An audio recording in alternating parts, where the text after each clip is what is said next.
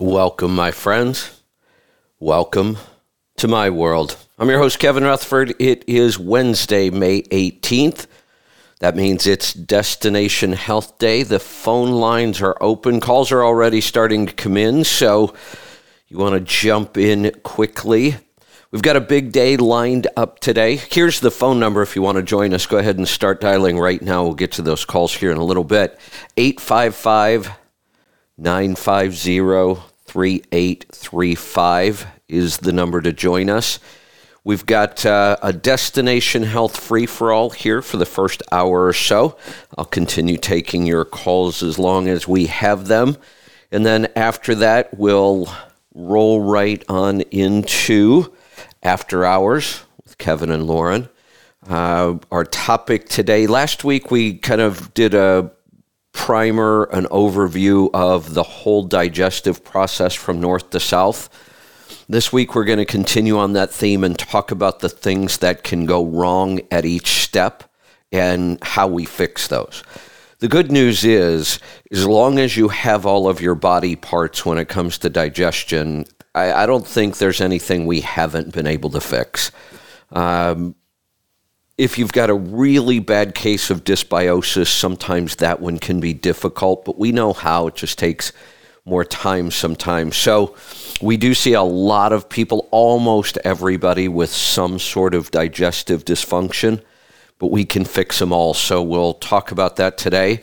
And if you have any questions about that, you'll be able to jump in and join us. We'll also do some live Q&A later today on healthytribe.com. So lots going on today. Uh, calls are coming in, so I'm going to get to my open and then get to the calls here and find out what's on your mind. Um, a couple things. I just want to talk first off about the state of our oh, I hate to, I'm going to call it a medical system or a sick care system. We, we just shouldn't refer to it as a health care system because it doesn't really care for anybody's health whatsoever.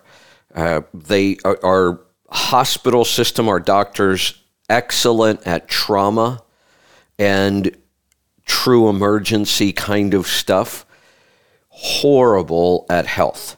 Like they're the opposite of a healthcare system. They keep people sick. That that's really the, how the whole model works. Our agriculture system and our government's horrible nutritional advice for decades makes us sick. The medical community and big pharma keep us sick. And that's what we try to help people avoid. How do you opt out of that system? And we'll talk about that, but let's talk about how bad some of it really is. We've talked about 30% of teens now being considered pre diabetic. That is a shocking statistic. Part of the problem here is, is people have almost become so used to diabetes that it's almost accepted now. Oh, yeah, you've got diabetes. It's not that big of a deal. No, it's a huge deal. It will change your life in, in many really bad ways and thinking about teenagers now and children under 10 having type 2 diabetes, not type 1, type 2 diabetes at this young of an age is just so scary because it's not diabetes, it's metabolic syndrome. They will have heart disease, they will have kidney disease, they will have liver disease, they will probably, honestly, if they're pre diabetic in their teens or under 10, they're probably going to have Alzheimer's or some sort of dementia by the time they're 50 if they make it that long. Really. We, we don't have any idea how bad this is going to be. We've never seen anything like this. We need to get a handle on it. I don't think we will, not in a big way, but I certainly want to help as many people as possible avoid this. We could talk about all the metabolic diseases that we have now and children getting these metabolic diseases way earlier. The lifespan in the United States is actually going backwards now because of this and overdose death and several other reasons. But this is a big one, and it does not look like it's going to get better anytime soon. You, though, have total control over this. This is not difficult to fix whatsoever. But there's another class of drugs that we haven't talked about a lot. And we need to. I think I'm going to get with Lauren. We may do a special on this, but I'm going to go over it kind of quickly right now. Um, I was just looking up some statistics and I was absolutely shocked. Um, mental health drugs. Let's talk about adults on mental health drugs. First off, they the numbers are just staggering. I, I'm I'm shocked at how many American adults are on some sort of mental health drug. So if we go through the breakdown of what this could be, drugs for ADHD, those are mental health drugs, antidepressants, antipsychotics, anti anxiety drugs, and mood stabilizers. Those are all in there. Honestly, I think we should probably throw in sleep medications as well, but then the numbers really look insane. So here's one of the typical patterns we see people are suffering from some sort of oh, I, I, don't even know what term to use. They just don't feel correct. They're anxious, they're depressed, they go back and forth from anxiety to depression, they're not sleeping well, then it gets worse. I'm not saying that people don't have these issues, they absolutely do. I don't doubt this for a second, and it's not all in their head. Uh, I guess it is, but it really isn't. We've always thought that, that mental health means, you know, from the neck up, but it's really in our gut. That, that's one of the issues here. But a lot of times people think that, oh, if you're on one of these medications, it's your, there's nothing really wrong with you. You're just, you know, it's all in your head. That, that kind of thing, that stigma still exists there is clearly something wrong. These people don't feel correct. They don't feel normal. They do have all those symptoms that we associate with depression, anxiety, altered mood, those kind of things. I'm not denying that these conditions exist. They absolutely do, and they're horrendous. Uh, you know, who wants to walk around feeling like that all the time? The problem is the drugs, like almost every other issue, condition, disease, syndrome we have, the drugs aren't working. They don't work. They cause more problems and they really don't help. And all you have to do is look at the history of these commercials on TV. Believe it or not, you can figure out this problem by watching the history of the commercials. Go back 10 years ago or so, and there were lots of commercials for certain classes of these drugs anti anxiety, antidepressive. And you could go back 50 years. You know, in the 60s, Mother's Little Helper. Um, these drugs have been around a long time and they're common and they get used a lot. And again, people think, well, no big deal. They make me feel better. Well, they have horrible side effects. They're not good for our health.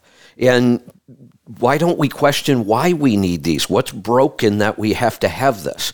And the drugs are, are approaching this problem from the wrong way. We're trying to directly influence the neurotransmitters in the brain, and we're not very good at it. Well, if 80% of the neurotransmitters are created in our gut, and they are by gut bacteria, why are we creating drugs that work on the brain and then really don't work? And then now you see there's a second class of drugs that they have to add on. You know, I, I wonder do people ever question this? When you watch the commercial for the first drug, they make it sound like just take this drug and your life will be fine. This fixes everything. Well, then you watch the next commercial and it says if your antidepressant isn't working, here's what you need to do. You don't stop your antidepressant, you add another drug to it which really just complicates everything and makes side effects even worse. But that's how this works. You start to take one mental health medication, and they, they, they may sometimes work in the beginning. I have a feeling much of that is the placebo effect. Then over time, they don't work very well at all. And now you have the same mental health issues you had before you started taking the drug, and you have the issues of the side effects. Now they have to bring in a second drug, and they, cl- oh, look, if you bring in this second drug, your mental health drugs work 68% better. Well, why? Why do I need two drugs? You told me I only needed one. Now I need two. Well, get ready because when you start taking those two, there's a pretty good chance you're going to need a third. And the third now is only to fix the side effects from the first two. And we now have a disease, I've talked about this before, that is created by the drugs. It's called tardive dyskinesia. It's created by the mental health drugs, not a virus, not a bacteria, not, not some nutritional imbalance.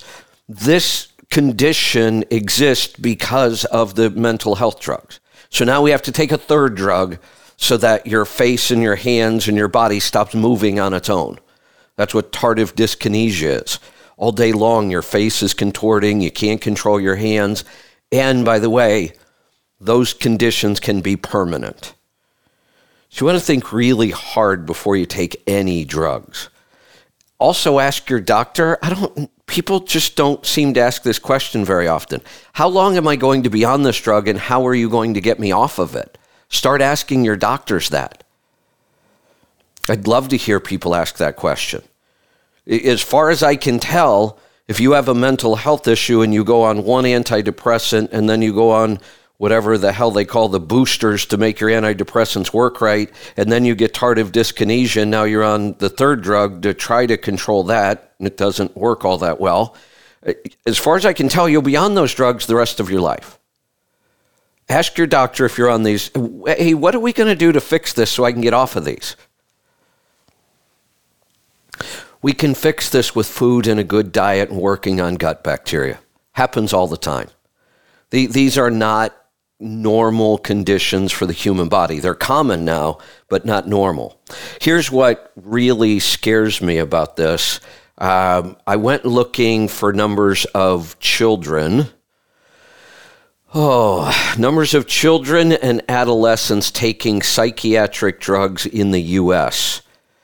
Listen to this number. I was actually shocked. So, if we group all psychiatric all psychiatric drugs and the age group 0 to 17 years old 6.1 million people from 0 to 17 are taking psychiatric drugs 6.1 million. Now, as far as I can tell, they'll be taking them the rest of their life because the doctors have no plan whatsoever on how to get you off of these drugs.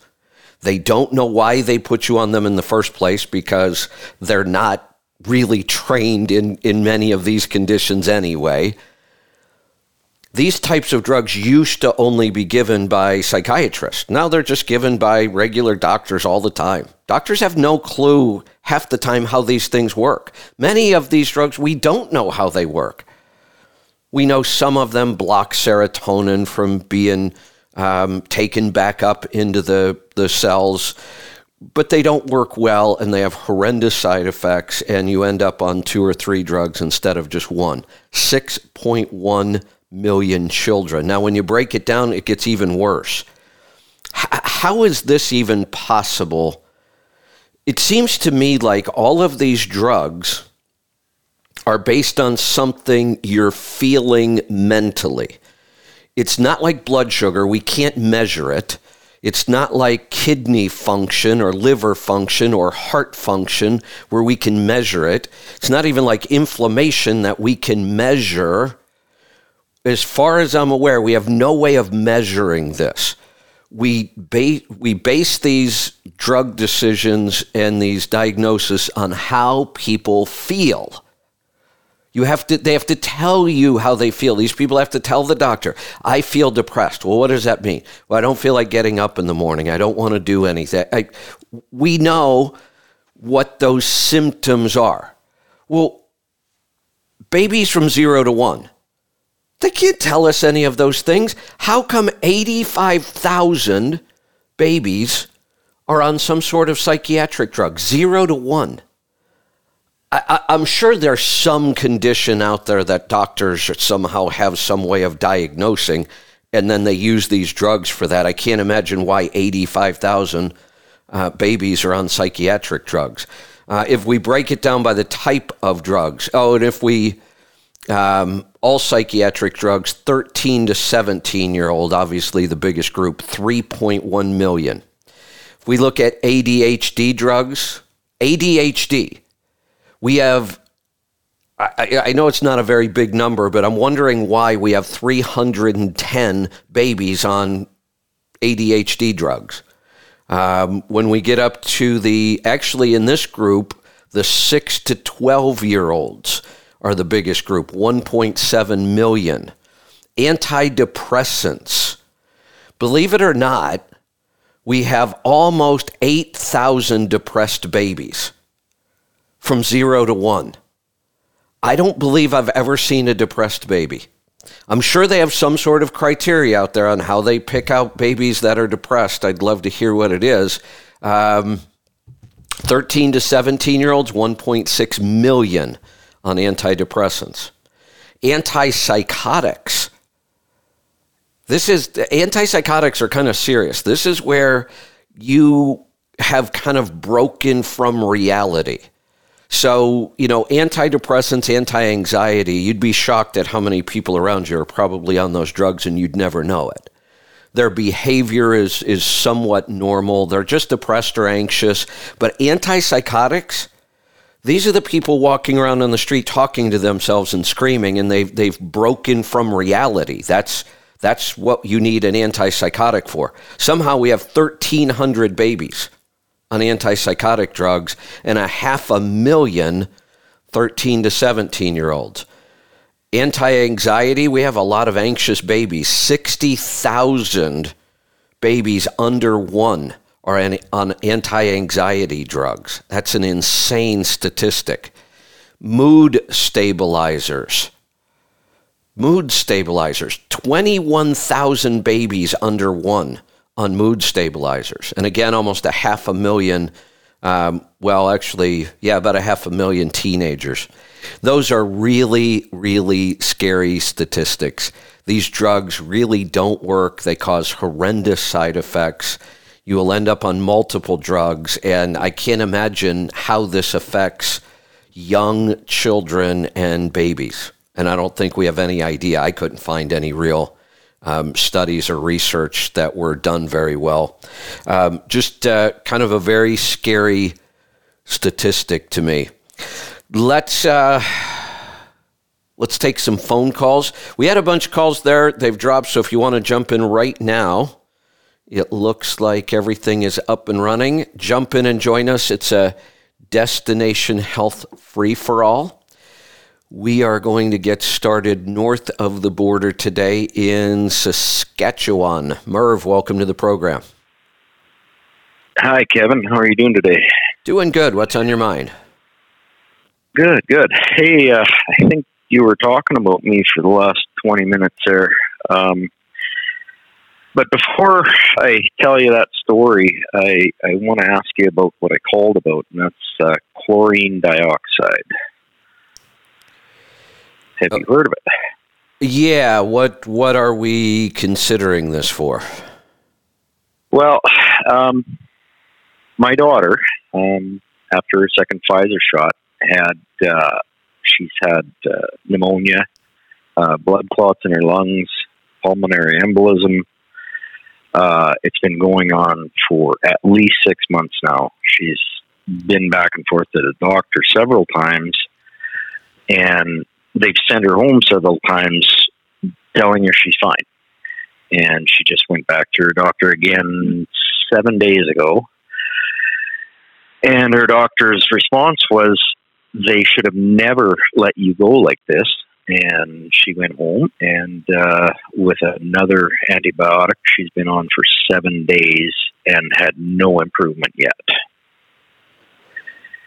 and i've come across this product the miracle mineral solution i think it was called but really what it is is this uh, chlorine dioxide i read up on it it seems really convincing to me um, a lot of the background and the history of how it became something that people were actually using to help themselves uh, is pretty enlightening as well.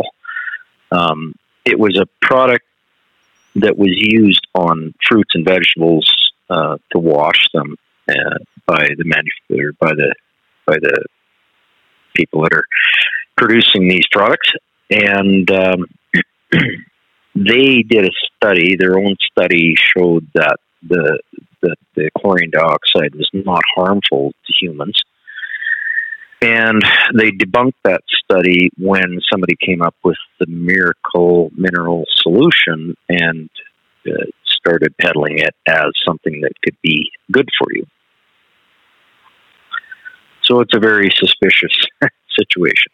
Well, let me go back to that last statement. What do you mean it could be good for you? Like, do you found people claiming you should just take this because it actually adds to your health?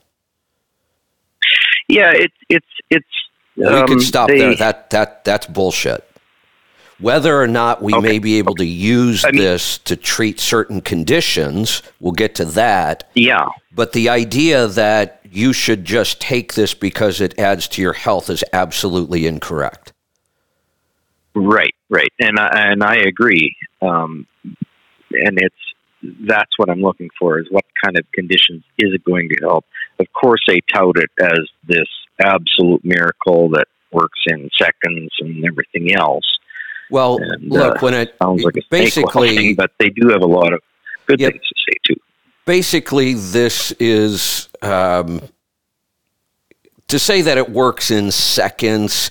It's a disinfectant. Yeah. It, it can kill living organisms, um, bacteria, yeast, fungi. Well, it, it, works in seconds. So does bleach. I, I mean, come on, there's nothing miraculous about this. We have hundreds or thousands of compounds that can kill all those things.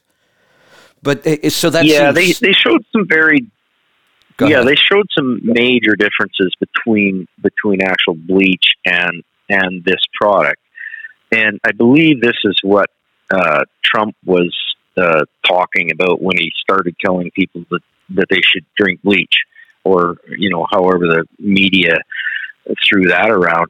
It, it, I'm really thinking that this is the product he was talking about then, but I never heard anything about it till just recently. Even if it was what he was talking about, this isn't a, an effective yeah. treatment against a virus. Right. It's just not. Okay. And and again, okay. let let's just throw this into the group that it belongs. It belongs in the group of antibacterial and biocides. I mean, there are several names depending on what kinds yes. of organi- organisms it can kill. W- again, we have hundreds, if not thousands, of compounds like this different strengths. They can act on different organisms. Te- uh, coconut oil is a powerful antibacterial. Uh, Manuka honey, several kinds of honey, oil of oregano. I, I, could go on and on and on and on. And on the surface, it seems like, oh, well, if this kills this, you just take it and this goes away. That's the myth. Just because something can kill something in a petri dish or on a surface doesn't mean it's going to work that way in our body. And if it does and it works too good, that could be a problem. We we yeah, don't, that, and I'm I'm well well hold on because yeah, we I'm sorry. Go ahead. When it comes to bacteria, viruses, pathogens, yeast, fungi, it, it, it, there are some things out there that kill everything. You don't want to go there. That's the nuclear option. That that's the shotgun approach to say we don't really know what's caused what organism is causing our problem. We just want to wipe it all out. That's a really mm-hmm. bad approach. It almost always makes things worse. So I'm yes. not big on let's just go in with a bunch of antibacterial, antivirus, anti everything and try to kill everything. I, I would much rather do more work to figure out what organism is causing her specific problem and then find something that targets that better. Does that make sense? Okay. It it does, yes, absolutely. And and they like even with this product, they do specify very specific viruses that they're that it goes after. But well, I mean, may, maybe they do. Let me ask you this: ha, Have we do. identified yeah. that your daughter's problem is a virus, no. and which virus is causing it? No, no. Uh, There's my point. Well, So I mean, maybe, and- maybe the doctor has. And the people know, who right? promote this kind of stuff never even a- address that issue. It's entirely possible you take this, it has no impact on what's causing your daughter's problem, but it kills off a bunch of stuff and creates more problems for her. and creates another problem. Absolutely, yes. Th- This is no different than the doctor's approach of, well, we have some symptoms. We think it's this. Here's a drug. Try it. Let's see what happens. And if it doesn't work, come back. We'll try another drug. Well, we just created a whole bunch of side effects.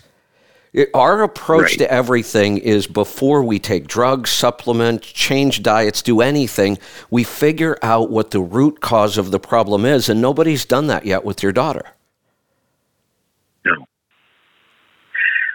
So what do I need to do from here? She's she's like every day having more shortness of breath daily, Since this worse worse. since it sounds like anytime we're talking about shortness of breath, we're either talking about a cardiovascular condition or a lung condition or both.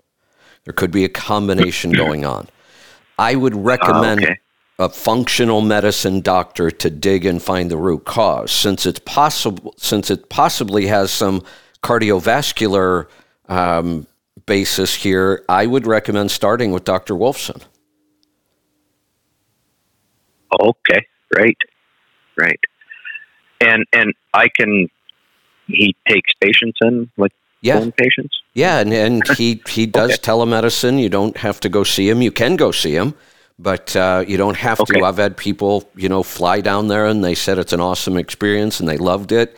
But you can do, you know, conference calls with them and and get started that way. Yeah. And by the And way, be able to find he he's contact info. Yeah, he's very, very up on how COVID has created new issues around the heart and cardiovascular, how the vaccines created new issues. He's really up on all these topics. So he's a, it's a great place to start. Okay, uh, thank you. I appreciate that advice, and I think that's where we'll go. Um, I was thinking that was my next step. So, uh, so I'm going to tell you kind of a story uh, about uh, your opening. Um, I, 35 years ago now, I started taking the first uh, medication for depression. Um, of course, I kept that a secret for a long time. Um, it's a hard story for me to tell. Yeah, and I, I understand why. I mean, we for some reason, when you know somebody's kidney isn't working right, we say, "Oh, you're sick, you need help." But if somebody's brain isn't working right, we tend to blame it on them. Right. Why? Why did we do that? Uh, and here's why, probably. Yeah. And I said it during my open. There's nothing about these conditions that we can measure. No. Yeah, it, it's it's ignorance, right? Like It it's just because Yeah. nobody knows anything about it, and, and uh, the only people that know anything about it are the ones that have it. Right. Uh, so I was on Effexor, Cymbalta, Prozac, uh, Zoloft, Paxil. So, There's probably others too so I let kind of forget about. I, I don't mean to keep interrupting you, but I, I, I really Oh, appreciate the fact that you're sharing this story because I think we need more people to talk about this so we can figure out better ways. Uh, Let me ask you, why have you been on so many different medications? And I, I know the answer, but I'd like to hear your story. Yeah, I know you do.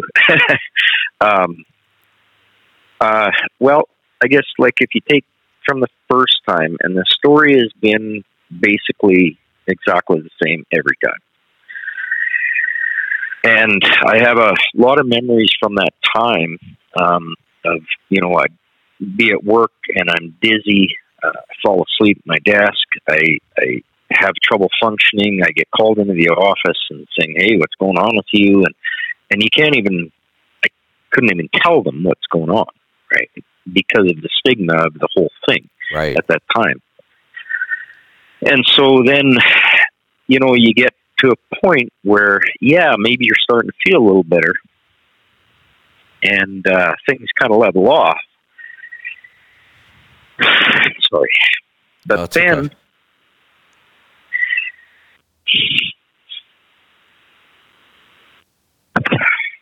Sorry, Kevin. No, that's So- okay. Then you just start to feel dead inside. And so you try to get off. Yeah. And then those side effects all come back as you're trying to get off. And and I know this is hard, but can you talk about that for just a minute? This is one of the things I want people to understand before they go on these drugs. I don't think the doctors do a very good job of warning people. You know, the warnings are in all that paperwork that nobody ever reads because it's all garbage and it's tiny yeah. print. And, you know, and, and uh, you know, doctors, because of our system, don't have time like they really need to spend with people. So we have time. I, I want to help people understand that. I, I want to. I remember reading something in the book by Kelly Brogan. I think it was in A Mind of Your Own. She's got a couple books I've read. Um, I remember something and it shocked me and it scared me. And I don't want to scare people who have already taken these drugs, but you know, we just need to be honest about things. She claims, and she has, you know, science to back it up, that one dose of an SSRI, which is effects or affects or many of what you are taking were SSRIs. There's a ton of them. Um, she claims that one dose can alter your brain function and chemistry, and it's permanent. One dose. That's what she claims. Yeah. That that's scary to think. And, and I, I have to believe that one dose can't make a huge change. But the fact that it can change the way your brain functions and that could be permanent, that's kind of scary. Now, when you're on these drugs for an extended period of time and they stop working and you have all the symptoms back, but you also now start to have side effects from this drug, and like you said, at some point you decide this just isn't worth it. I want to quit. These drugs are not easy to quit. I've I've read some stories that are absolutely horrendous what people go through. Yeah, yeah, yeah, yeah. And I've been through that, I guess, process probably six or eight times. Oh, I'm sorry. The last thirty years. So, and I'm trying now to get off them again. It, and it's not easy. A lot of trouble. So, no. no.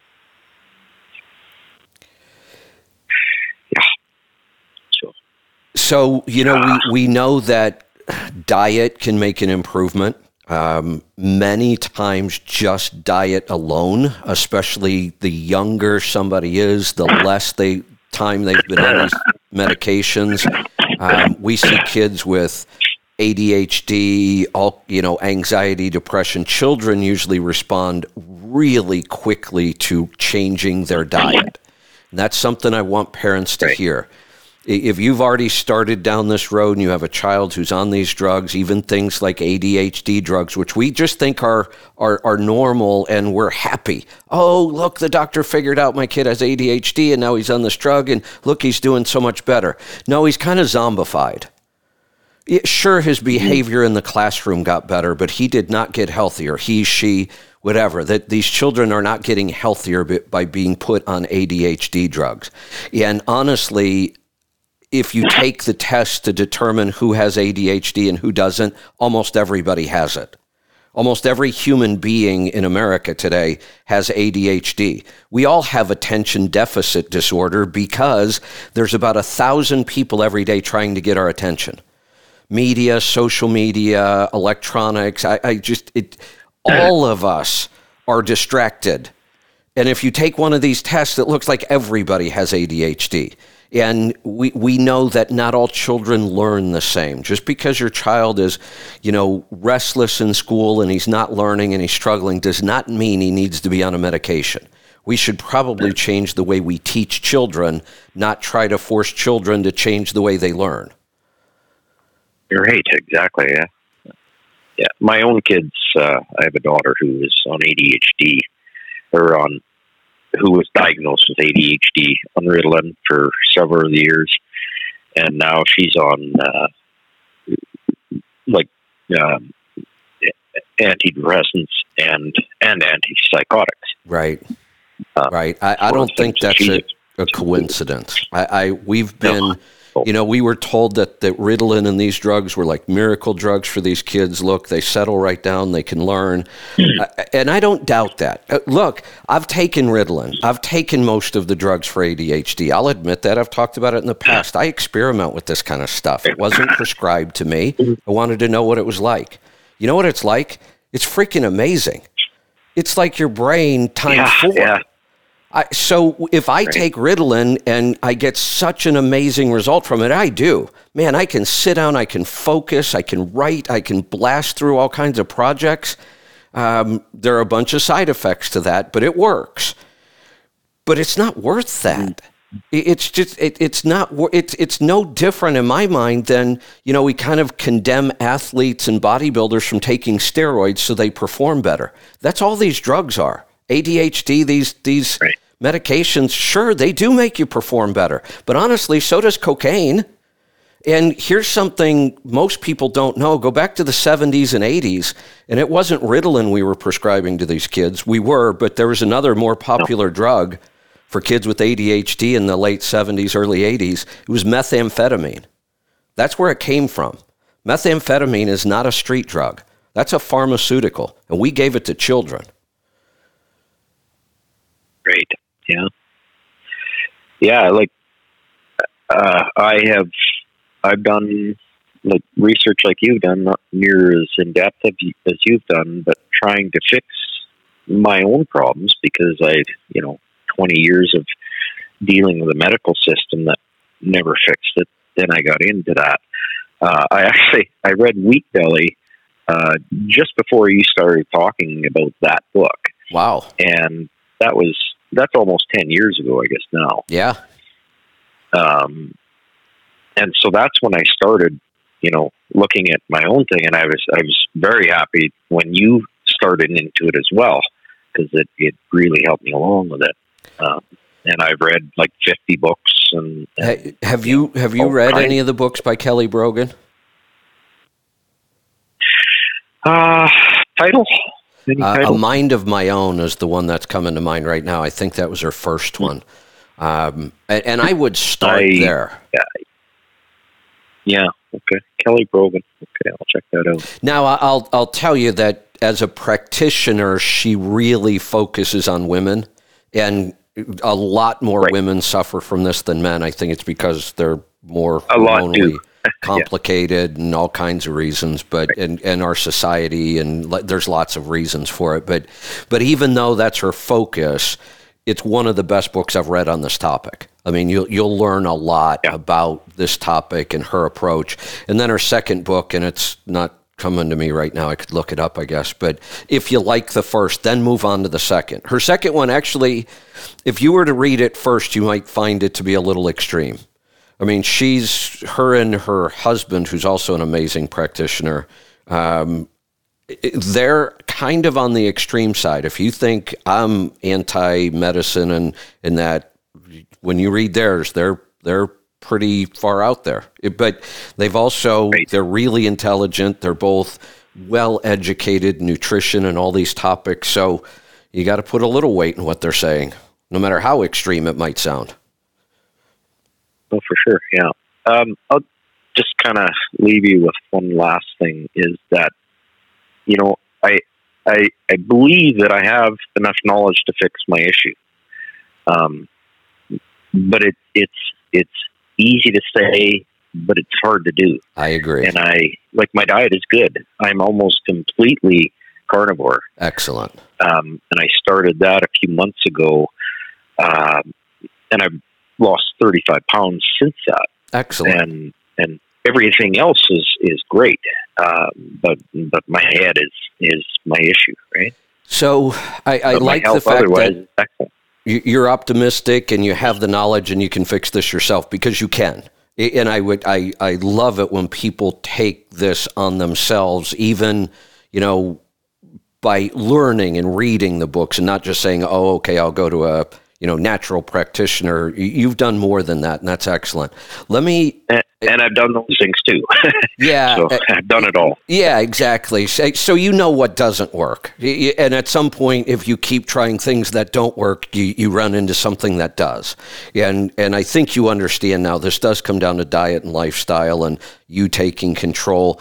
Let me throw in one more thing that I think, when it comes to issues like this, depression, um, anxiety, a combination of the two one of the things that I've found most powerful, and I don't know if you've addressed this or not, you could certainly use all the protocols I talk about, my stress busters. That those absolutely help. There's no doubt about it. But honestly, when it comes to and to I this, haven't done any of this. Okay, and they can help a lot. But when it comes to this issue, I've found one thing that is really powerful, and the more of it you do, the better. what's that? I know exactly what you're going to say. Okay. Meditation. No, no, actually not. No? Um, okay. you yeah, it, it, it's not meditation okay. at all. In fact, after I developed all my stress buster protocols, I actually said, I don't know that I'm going to recommend meditation much anymore. Not unless somebody's oh, okay. just, no. and there's nothing wrong with it it, it can be difficult, it can be frustrating, and I didn't get the kind of results out of trying to meditate as I got out of all the other things I worked on and developed. And in the beginning, you're right, I was telling everybody, meditate, meditate, because um, it's all I knew at the time. I didn't, I couldn't figure out what else to tell anybody. Now I know there are more I, effective. I think it works for things. Yeah, I think that, that, works for a lot of people, but not for me, right? Yeah, and and look, it, it, if if you get good at it, and it can be relaxing, and you'll learn some things. But th- there are far more powerful things that make changes much faster than meditation does. Uh, and like I said, I was the guy that for years. Uh, if you were stressed, I was telling everybody to meditate because I didn't know what else to tell them. But when it comes to issues like this, not necessarily just stress. Stress is a big component to what you're dealing with, but the depression, the you know thoughts like I really just I'm not interested in anything. Um, right. The absolute most powerful thing I've ever seen. Go help somebody else. Go give back. Go volunteer yeah. in yeah. any way you can think of. Yeah, yeah, and I, and I I do practice that. Like I Good. I do. Uh, uh, we we call it being selfish. Um, friends of mine, right? Because I'm just trying to get something from you by, you know, helping you fix your tire or whatever in the parking lot. And uh, it, it, it does work. I, I agree. Um, yeah, and and um, make it formal. You know, a lot of times we kind of wander around right. looking for some way to help. Oh, look, they're broke down. I can help them. That's awesome. There's no doubt about it. Yeah. But to make it consistent yeah. and more powerful, you know, find a food bank that needs somebody to pick some things up from stores or stock shelves after hours or, or whatever. And, yeah. you know, schedule that I do this every Thursday night or Saturday morning or whatever it is. And then you kind of yeah, feel like right. you're a part of something and you're continuously giving back. And it, it can be really powerful. Right. Yeah. Okay, thanks, Kevin. I appreciate your time. You're welcome. I look forward to hearing back from you soon. Let's go to Ohio. Carl, welcome to the program. Hi, Kevin. Yeah, this is uh, Carl, and um, I have uh, an interesting story. And uh, needless to say, uh, my mom was having a lot of issues, and uh, I uh, listened to that book, Salt Fix and um, it really helped me uh, help my mom out. Good, good. Pretty crazy, isn't it? Um, well, no. The crazier thing is, is uh, they put her on a low sodium diet. They put her on water pills to try to get her to lose excess water, and then they kept wondering why is her leg swelling up, and she stopped sweating. She was no longer sweating anymore. And you know her kidneys started getting worse and worse, and you know they went all the way up to stage two, and you know I, I just like I asked my mom, hey, just try putting salt back into your diet and you know see how you feel. And she started losing a, a lot of water. She said she started going to the bathroom a lot regularly, and so it really changed it around for her. Good. Excellent. I just think it's crazy that they, you know, didn't even think to think about the whole sodium levels. Um, I do have uh, some other questions. Um, Sure. I was reading, um, listening to the uh, Keto Clarity, and they were talking about the um, glucose neogenesis and uh, the consumption of protein. Wouldn't that keep people from getting into ketosis, uh, you know, while on uh, carnivore? Yeah, it's interesting that uh, you went back and picked up on this because Keto Clarity is absolutely one of the first books on the market about keto. Um, Jimmy Moore wrote it. Uh, we actually had Jimmy Moore at one of our CMCs as a speaker. He was one of the really, really early keto guys. And that was an excellent book. He wrote it with like six or seven doctors, if I remember right. I don't remember all the doctors that were in it, but it was very well written. And for a couple years, we so gluconeogenesis means the making of new glucose. That that's what the word means.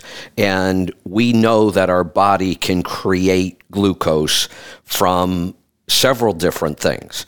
If there if we don't consume any carbohydrates or glucose and our brain needs some, so the body can make it.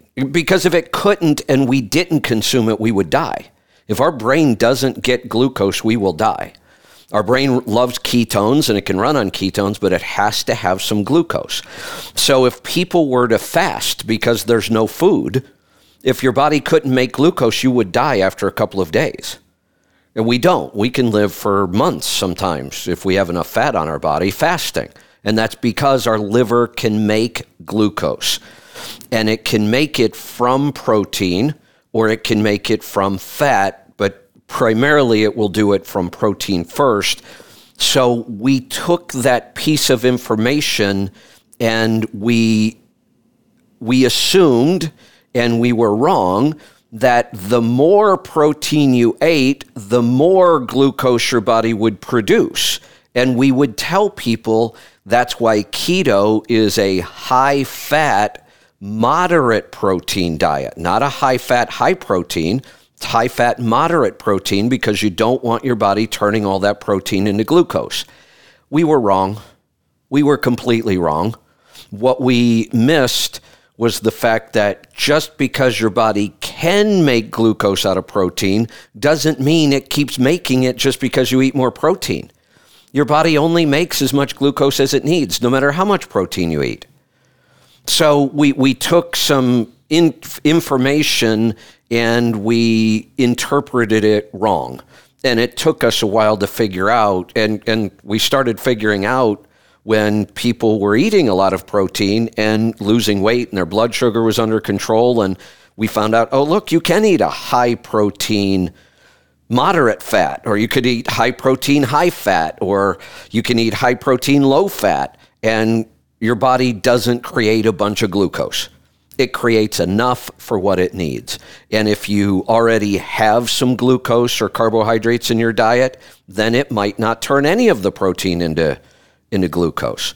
So you came to the same conclusion reading that book. All of us did as practitioners. And for several years, we were all giving the wrong advice. We were telling people, be careful about your protein intake. And it turns out that, you know, you can eat carnivore, which is basically pure protein, and your blood sugar drops pretty quickly. Yeah, uh, what happened is uh, I was listening to the book and I heard, you know, the whole glucose thing. And I was asking, okay, then why is it that people on carnivore diets were, you know, being, Yep. you know, getting through ketosis? So that's what jumped into my mind. No, Uh, you you came to the like I said, you came to the same conclusion we all did. We were wrong. And here's here's something else I really hope that as the natural health community we continue to do this. We continue to admit when we're wrong. Admit it, fix it, move on, learn something new and it, I, I don't want to go down the same path the medical community has that after 50 years and so much evidence, they still swear that fat is bad for you. Uh, when will they ever admit how wrong they were about this, how wrong they were about salt, how wrong they were about exercise? I, I could go on and on and on. They never seem to admit that they were wrong. And I, I, just hope, as natural health practitioners, we don't ever get to that point. And so far, we haven't. I can go through lots of things that we thought were correct six or seven or eight years ago when we started. And now, over the years, we've changed our mind and said, no, we learned more. That was wrong. This is better.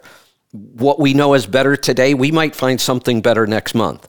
And I hope we continue to be able to admit that we were wrong, we're partially wrong, and, and just keep improving.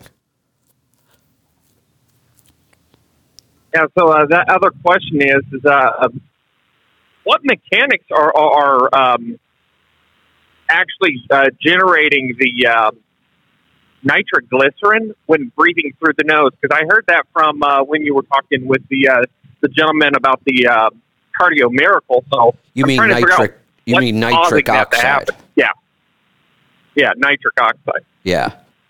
Um, what what causes that to happen? Yeah, uh, all I heard is, you know, breathing through your nose, you know, that deep breathing, you know, but why? I, I'm just, I don't understand why.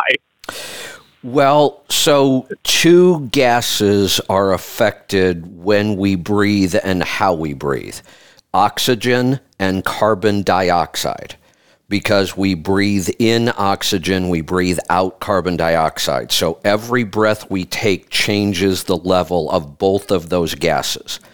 So if we if we breathe very shallowly through our mouth like most Americans and humans do now because we're not exercising enough, we're not moving enough, we're not active enough, and we tend to get into a really shallow breathing pattern and whether it's through our nose or our mouth, it, it's too shallow, and that has an impact on both of those gases.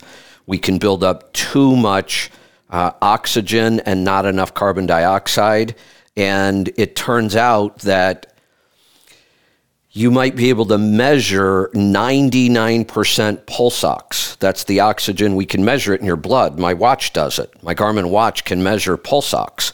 And we could be at 99%, which sounds awesome. Hell, I've even seen 100%. Sounds awesome. Well, turns out that the reason it might be so high in your blood is because we can't get it into the cells where we need it. And the way we get it into our cells is by raising our carbon dioxide level. And that's what the Wim Hof breathing does. The Wim Hof breathing increases carbon dioxide. We keep thinking we want to get all the carbon dioxide out. That's not necessarily true. We need a certain level of carbon dioxide. That's the signal for our body to move that oxygen into the cells where it can be used. Now, nitric oxide is downstream from both of those gases, but it's impacted on both of those gases. You know, I, have made the statement before that when we get into the mechanics, like you said, or, you know, we find out this nutrient does this and this and this and this and this and this. And if you add this nutrient, then it, they can do this. It, it, I've said it's so complicated. Anybody who's ever taken a biology or a physiology course and you get into the, the nutrients and the chemical reactions in the human body, it, it becomes outrageously complicated. And uh, we have to know these things. Somebody has to learn these things. But um, once we know them, I've said, look, the human body is outrageously complicated, but the owner's manual is really simple. It should just be one page. If we eat right, if we live right, all of those things take care of themselves. We don't really need to understand how they all work because it can get it, it, it some of it's just too complicated for me. I can't get my head around it at all. But I, I understand enough to know basically why something works. Now, breathing through your nose or your mouth, there is a difference. There, a lot of different things happen. If you breathe through your nose, um, your body has time to warm up that air, it has time to filter the air. It does have a different impact. The interesting thing about Wim Hof, and he's done, you know, lots of research. They've studied him. They've done all kinds of testing. They continue to. People ask this question all the time. Um, and I'm, go- I'm going to use a little profanity here, so if you have little ears listening, you might want to mute this for a second. Um, I'm going to say what Wim Hof says just for the impact of it. People ask him all the time, Should I breathe through my nose? Should I breathe through my mouth? Should I do that? Should I do?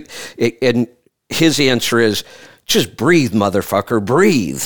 You know, he doesn't get really technical and complicated it, it, because you get the impact of his breathing method, whether you breathe through your nose or through your mouth. I tend to alternate. I, I just figure if they're slightly different and different things are happening, I'm going to do both. I'm just going to breathe. I'm not going to get too worried about it. You follow, you know, the way he tells you to breathe, but he will say, "Don't don't get all crazy about this." Just the fact that you're you're we're breathing deep, you're holding your breath for a while, all of those things are what's going to have the impact on this. And yes, the breathing does impact nitric oxide but it, it's downstream and it's because we're affecting oxygen and carbon monoxide or dioxide. Okay, that that makes sense. That was pretty much it. Thank you. All right, you're welcome. Thanks for the call. Let's go this time to Illinois. Oh, hold on. I almost hit the wrong button there. Mike, welcome. Hello, Kevin. How are you? Doing good. What can I help you with today? I got a question. I ordered a Cardio Miracle to give it a try, and I was the one thing I did notice was uh, vitamin D three was five milligrams. Now I've been supplementing with the DK, um, the five thousand drop. I've been taking two a day and maintaining about eighty at my blood test on the blood test. Is that five? Should I stop taking that? Will that five be able to maintain a decent vitamin D level, or we just got a blood test again to find out? You know, uh, vitamin D seems to be one of those things that I really just believe that we uh, we at least have to test once in a while so that we have an idea of what does what. Uh, and, and the reason being, you're right. We we take, you know, we're taking a specific vitamin D supplement and we get a result and we get a number and then we add another supplement like cardio miracle and they it's got some vitamin d in it that can have an impact. Or mm-hmm. you know i just recently started eating quite a bit of seafood again. Um, that could change my vitamin d intake significantly depending on what i'm eating. And i'm eating some organ meats again. And you know really i'm really trying to focus on nutrient density that's going to impact my vitamin D level. But I'm not sure how. Summer's coming up. You know, being outside has a huge impact on our vitamin D level. There are so many different factors around vitamin D that anything I tell you would just be a pure guess. What I would tell you honestly is I would you're taking 2 drops of the vitamin D yeah, two drops to maintain about a, about eighty on the blood okay. test. So I'm just so, going to guess based on will, some you know past history and testing this kind of stuff. I would drop to one drop a day. I wouldn't stop taking it completely because that's our most effective form of vitamin D. I would go to one drop, add the Cardio Miracle, and then test at the end of a couple months and see what it looks like.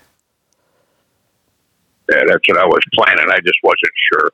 Yeah, I, yeah. I don't think I would drop I it completely. I, I think if you were to drop it completely, you would end up with with lower vitamin D levels, and you're just about perfect right now.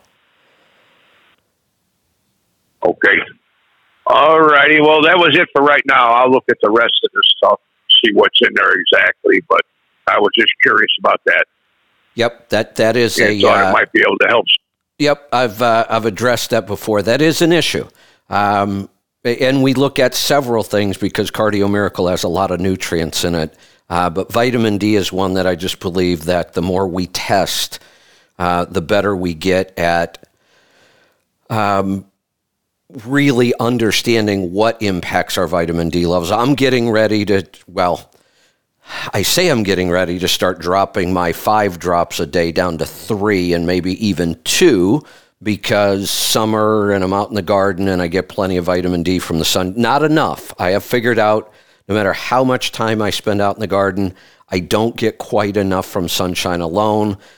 this year I may try sunshine and several foods high in vitamin D. I would like to see if I could at least get to the point in the summertime where I don't have to take any supplementation at all around vitamin D. So that's one of my projects this summer. And when I say I'm getting ready to, because uh, it's May 18th and we haven't had any sun yet. Uh, it is raining again today. It's great for the flowers and the plants. Unfortunately, I didn't get my garden in early enough um, to take advantage of all this rain. And the other problem, it's great for flowers, but uh, vegetables need heat.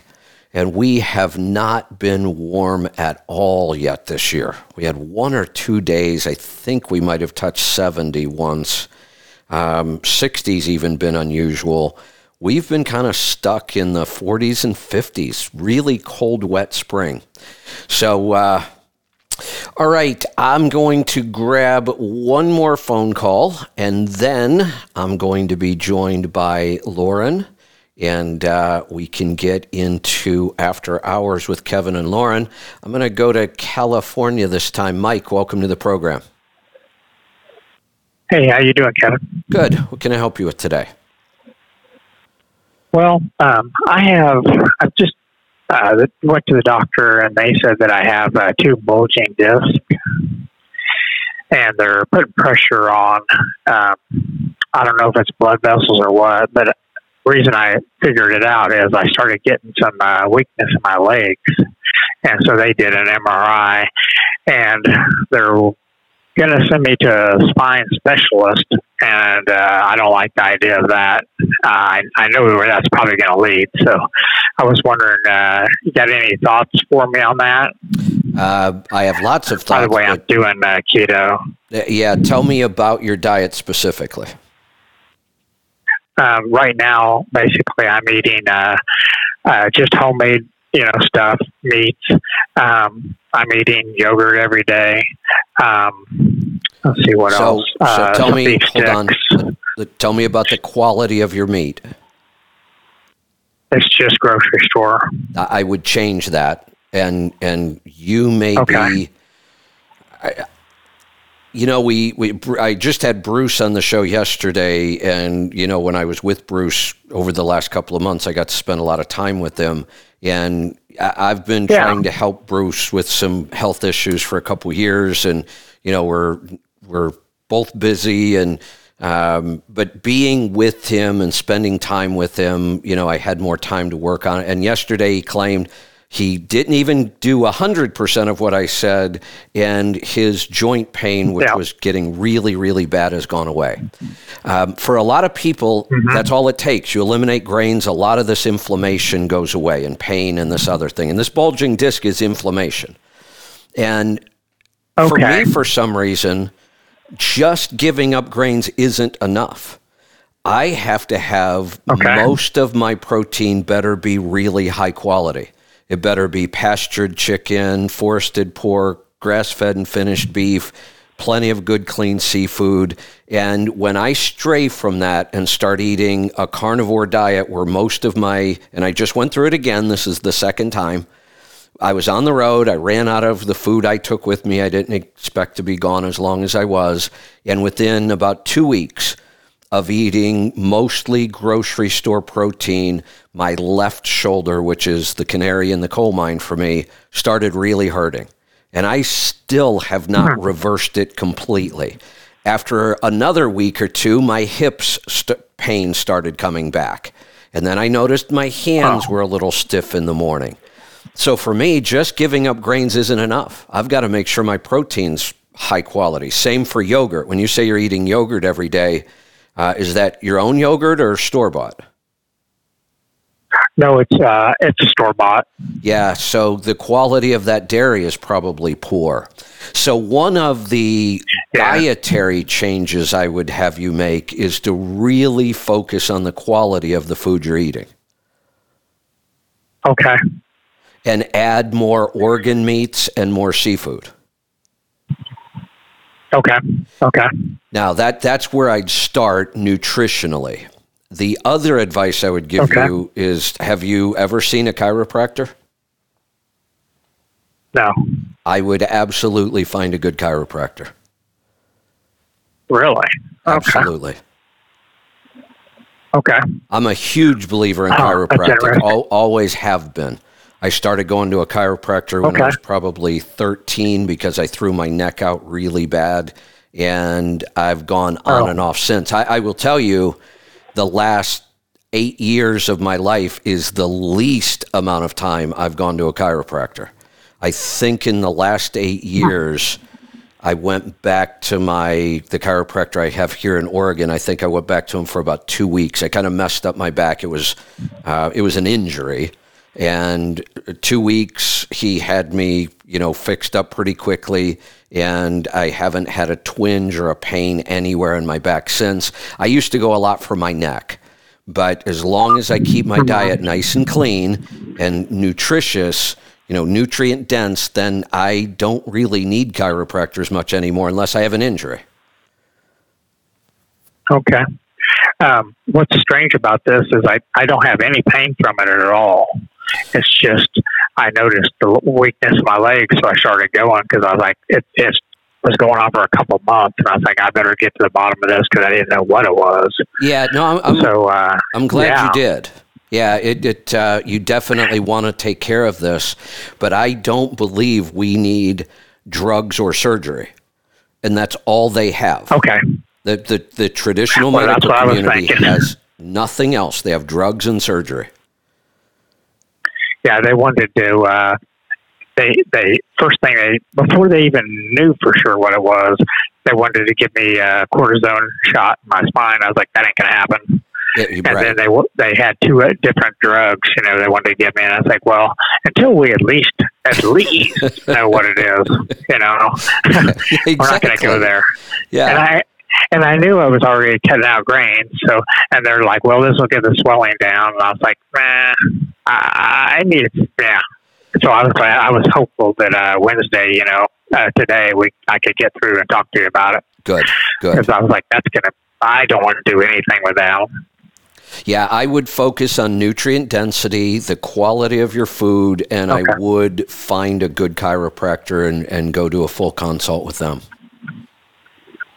Okay. All right. Perfect. Yeah, I went to a physical therapist, and he was like, uh, "You don't need to be here. You are strong. yes, uh, Well, uh, there's nothing I can do for you." Well, wait, uh, well, I'm glad he didn't try to do something if he didn't feel like he could, but how can he claim you're strong when your complaint is leg weakness? Yeah. Well, what's what's weird about it is it doesn't. It's not always. They're not always weak.